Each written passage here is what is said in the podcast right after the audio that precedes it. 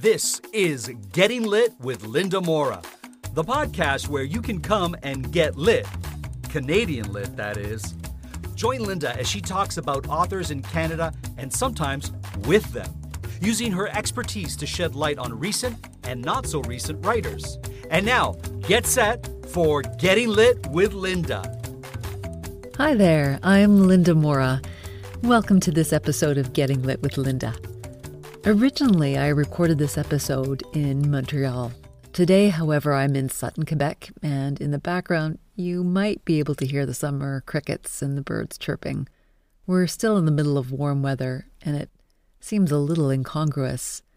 After this kind of day, a seemingly peaceful summer day, that's really set in contrast with what's going on in the rest of the world. As I say, I had actually recorded this episode earlier, but then on August 4, 2020, there was that explosion in the port of Beirut, Lebanon, where 2,750 tons of ammonium nitrate were being stored in a warehouse. So I'm re recording this episode to acknowledge all those who have been affected and are suffering because of this event, all those who died, all those who lost loved ones. I'm going to dedicate this episode to you. I'm doing so because this is the same port that had been rendered unusable during the Lebanese Civil War, the same one that's referred to in Rawi Hage's novel De Niro's Game, the novel that's the subject of this particular podcast. This kind of peaceful day reminds me of a moment, though, when my dear nephew was about seven. We were playing in the basement of my parents' house and trying to make a fort out of sofa cushions and blankets. Anyone who's ever tried to play with children in this way, I know that you know what I'm talking about. That real effort to make sure the cushions are poised or perfectly balanced against each other so that you can strategically drape blankets over them. I thought I was being helpful by instructing my nephew about where to place some of the cushions. But then he stopped and looked right into my eyes. He paused before he dramatically announced, Auntie Linda, you're being bossy. I was really surprised and I immediately apologized, and so we proceeded with our task. But then I began to notice that he was ordering me around. So finally I turned to him and I said, Hey, now you're being bossy, and didn't you just tell me that it wasn't okay to behave that way? Well, he replied matter of factly, that was the past me. This is the present me. I admired his savvy, but it's that kind of disorienting turnabout or swift change in character that I want us to think about. I think about that when I try to imagine the plight of Bassam, the protagonist of Rawi Hage's De Niro's game. If you heard my very first podcast, you'll already know that this particular series is going to focus on authors from the province of Quebec in Canada. And as I said in that podcast, it's true that French is the dominant language here in Quebec, but we have this robust body of English language authors. So all the authors this time around, anyway, will be English language authors. At a later date, I promise I'll look at French speaking or um, rather French language Quebecois authors. Hage is the first author I'm discussing for this podcast series, and he's really what I would call one of my top shelf authors. He has other novels to his credit, one of these including his remarkable book, Cockroach, which was published in 2008, and the other being Carnival in 2012. But De Niro's game is really my personal favorite, and I'm definitely not alone in thinking that. The novel was nominated for and won the IMPAC Dublin Literary Award in 2006, and that was among several other distinctions. Just in case you're wondering I don't often feel compelled to corroborate public opinion about books or movies that sweep up prizes. Sometimes I even work against popular opinion. James Cameron's The Titanic comes to mind as a prime example of what I consider a disaster. And I'm not trying to evoke here the event it represents, the actual sinking of the Titanic. The book by Hage, from my point of view, however, that's a thoroughly impressive book. When the novel opens, our protagonist, Bassam, is a young man trying desperately to navigate the ravaged streets of Beirut during the Lebanese Civil War. Most of you will know that the Civil War took place between 1975 and 1991. Among other things, Bassam is deeply troubled by how to act and when to act, what to do for the sake of survival, of simply existing in this kind of context. He seems to have about three options. The first is to join the military, the second is to engage in criminal acts, and the third is just to leave the country altogether. Millions of people left the country in this period, so our protagonist would not be alone in terms of wanting to flee. The problem is that each decision he considers comes with a complication or with obligations or responsibilities or risks. In part, the risks are connected to his mother and his girlfriend, the obligations or responsibilities are also related to his attachment to Beirut, from which his entire family li- lineage extends. But mostly, it's related to his beloved friend George. George and Bassam were childhood best friends, and they've grown to adulthood together in this city ravaged by war. And so the novel opens this way 10,000 bombs were falling and I was looking for George. I love this opening sentence. That opening sentence is reiterated with slightly different permutations throughout the book 10,000 bombs, 10,000 stars, 10,000 soldiers. The phrase serves as a kind of refrain in the novel, and to my mind, it's also a way of conveying the normalcy of crisis. At the same time, it crucially highlights Bassam's priorities. He's searching for his friend in this moment of crisis and violence. But his search isn't just literal, it becomes emblematic of his pursuit of the friend he used to have, that friend he used to know, but who has since substantially changed in character, and perhaps irrevocably so. It makes me think of that really remarkable concluding line to F. Scott Fitzgerald's The Great Gatsby. And so we beat on, boats against the current, borne back ceaselessly into the past. Bassam will be borne back ceaselessly in this way, in search of both his past me and of his past friend. Initially, though, the two work cooperatively against a larger political system, and it's presumably to protect their loved ones, but it's also to protect their friendship. What's increasingly at stake in the novel is not only their respective family members or their lovers, but especially this allegiance between them. What I really love about this novel is that it's told entirely from Bassam's point of view.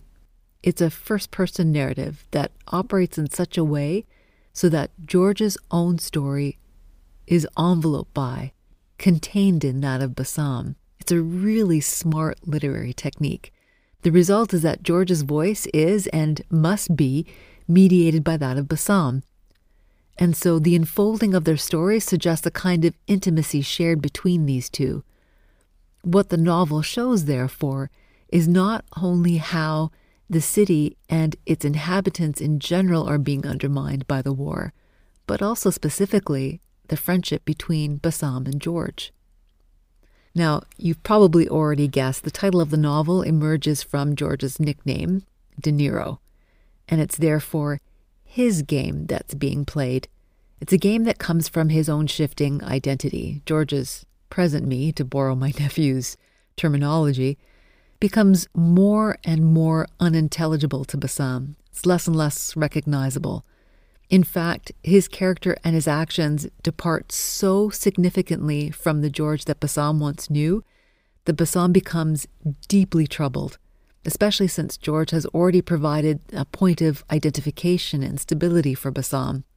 That is, since Bassam is attached to and identifies with George, as George deviates from his previous moral commitments and civic interests, so must Bassam.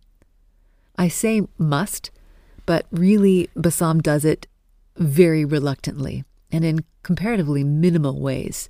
He doesn't change in quite the same degree.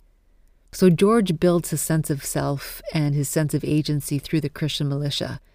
and he's very comfortable making his way through a, a world of drugs and depravity. But Bassam really only experiments with some low level criminal activity at first. He's unsettled by this world and he can only go so far. Their friendship is ultimately tested by this kind of divergence, by Bassam's unwillingness. It's also tested by a series of betrayals in which first George and, well, arguably Bassam engage. The stark disparity, the real difference in their decisions, means that that friendship becomes increasingly strained and tenuous, and for Bassam, increasingly unrecognizable and disorienting. Where's the past George, whom he loved so well? Just as importantly, other questions are raised. Who is Bassam in this unsettling context? And will Bassam even make it out of Beirut alive? Will his moral compass be skewed by all that happens around him and by all in which he engages? Bassam is really in the process of trying to figure out the former. That is, he's trying to figure out who he is while doing that the latter. That is, he's trying to make it out of that city alive. We see this journey in three parts. That is, the novel is structurally divided in three parts. The first is titled Roma, the second Beirut, and the third Paris.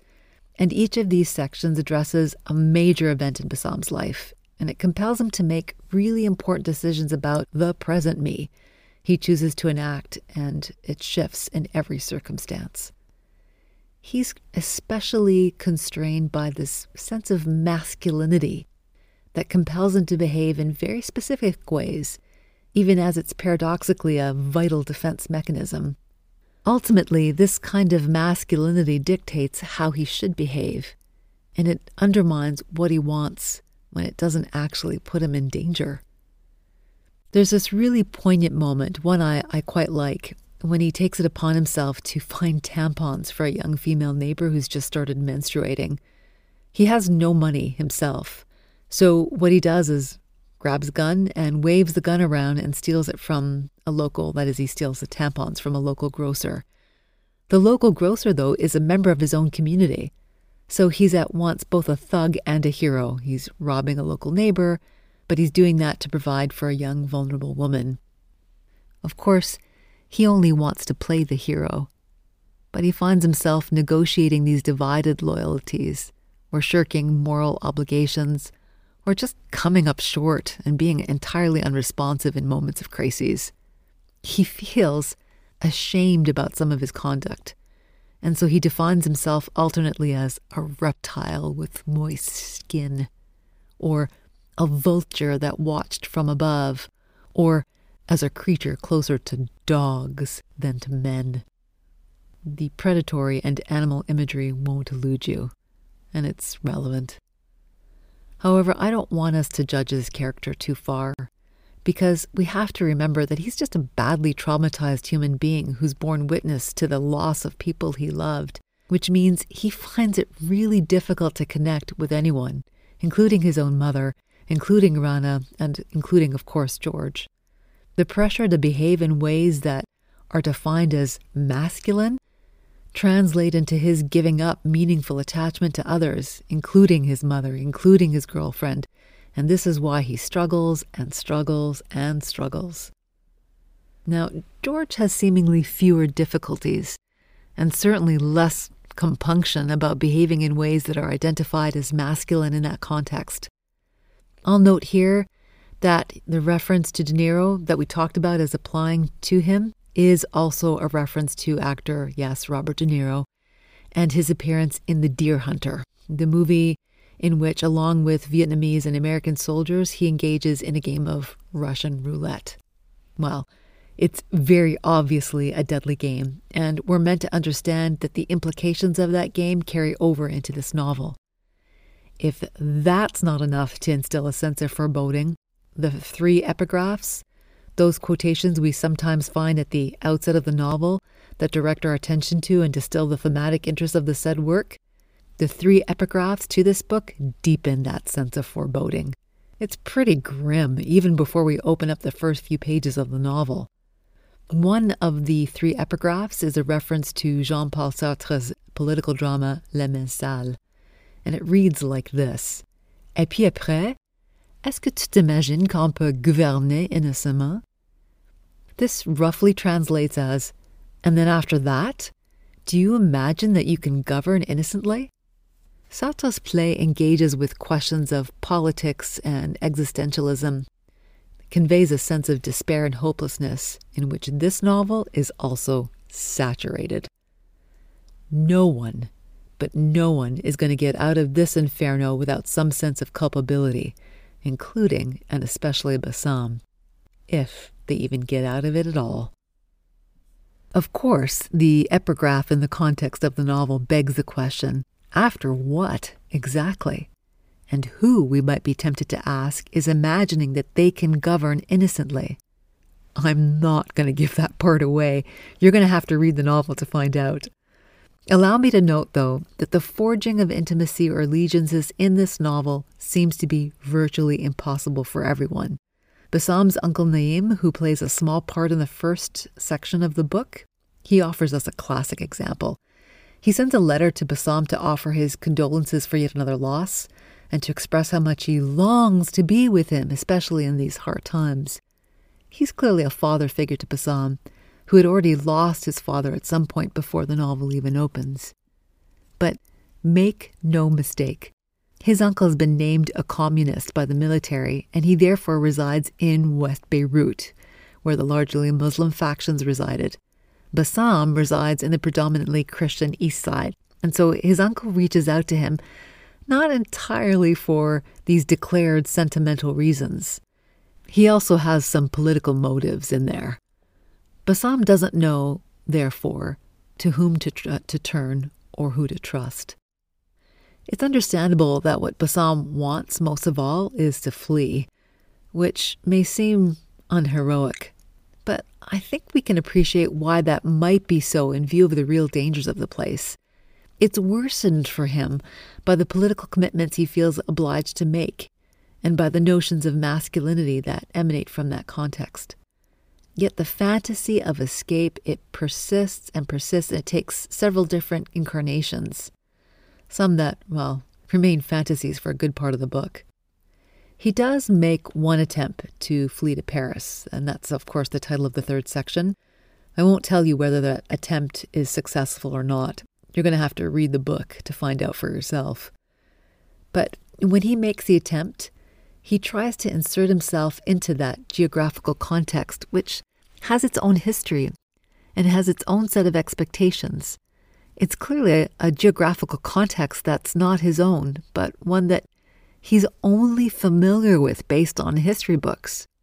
It has these imperial permutations that don't identify or recognize Bassam as a legitimate subject. He is, to put it simply, not one of them. So, reading about history and experiencing it are two different things. Bassam discovers this, of course. He recreates the narratives he's learned from history books in order to recast himself in heroic terms. But these attempts really evoke a sense of pathos, sadness, bleakness, despair.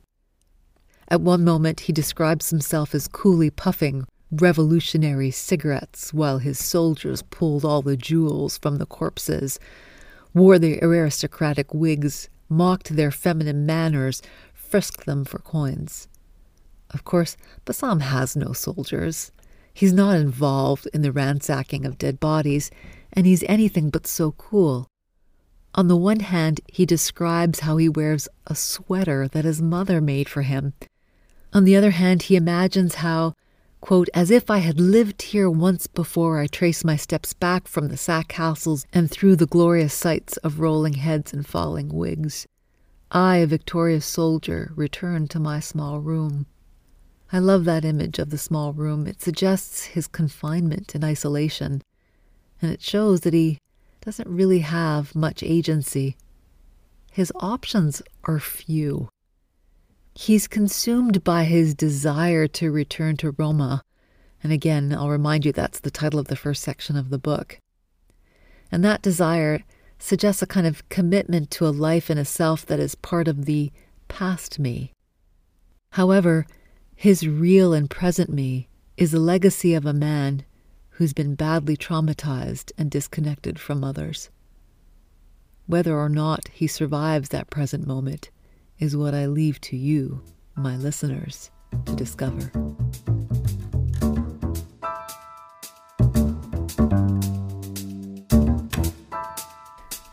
This is the takeaway section of the episode of the podcast.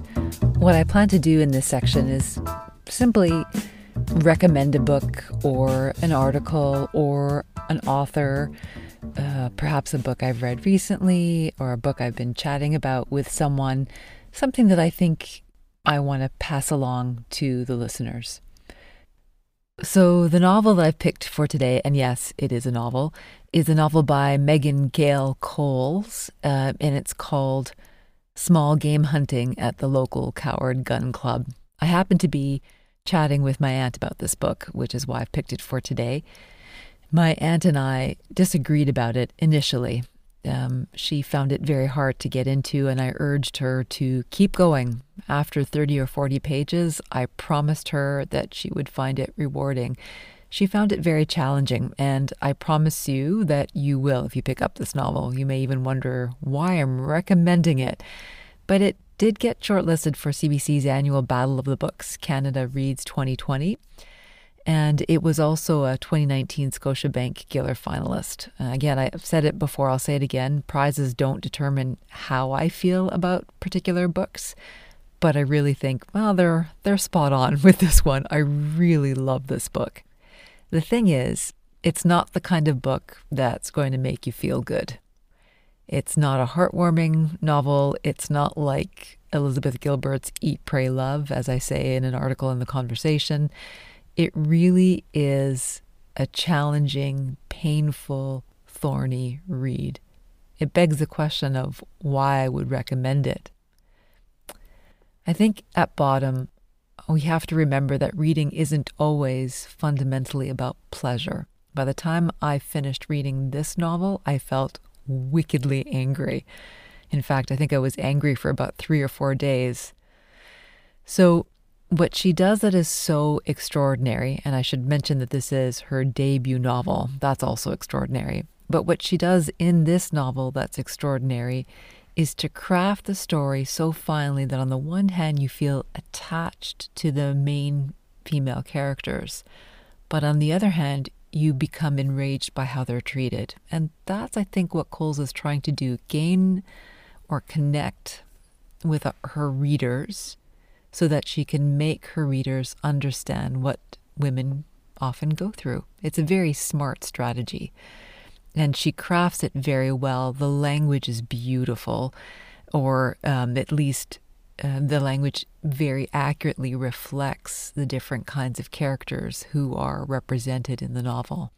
So, for these reasons alone, already, I would recommend picking up this book. I also happen to really like East Coast writers, and so Coles falls into this tradition of East Coast writing that includes people like um, Alistair MacLeod or, well, Lucy Maud Montgomery, but also Lisa Moore. Michael Crummey is another writer who comes to mind, Donna Morrissey, Michael Winter. If you know these writers, you'll know what I'm talking about. If you don't, stick with me because I promise you I'll talk about these writers and probably Coles again in future episodes of this podcast. So it's not just these characters who are so well delineated, it's also the kind of landscape or context that she's representing or depicting. She sets the scene in the middle of a blizzard, and of course, it's a nod to the St. John's climate. Even though it's also a form of pathetic fallacy, she's trying to mirror the internal strife of several characters. In any case, I won't say more. I promise to talk about this novel at greater length in another podcast episode, but this is your takeaway for today. I think if you have a spare day or two, pick up Megan Gail Coles' small game hunting at the local Coward Gun Club. I'll look forward to hearing from you and stay tuned for the next episode of Getting Lit with Linda, in which I talk about Madeleine Thien. That was Getting Lit with Linda, hosted by Linda Morra. If you have a topic you would like to see covered, write to us at gettinglitwithlinda at gmail.com. Until next time, we hope you continue to get lit.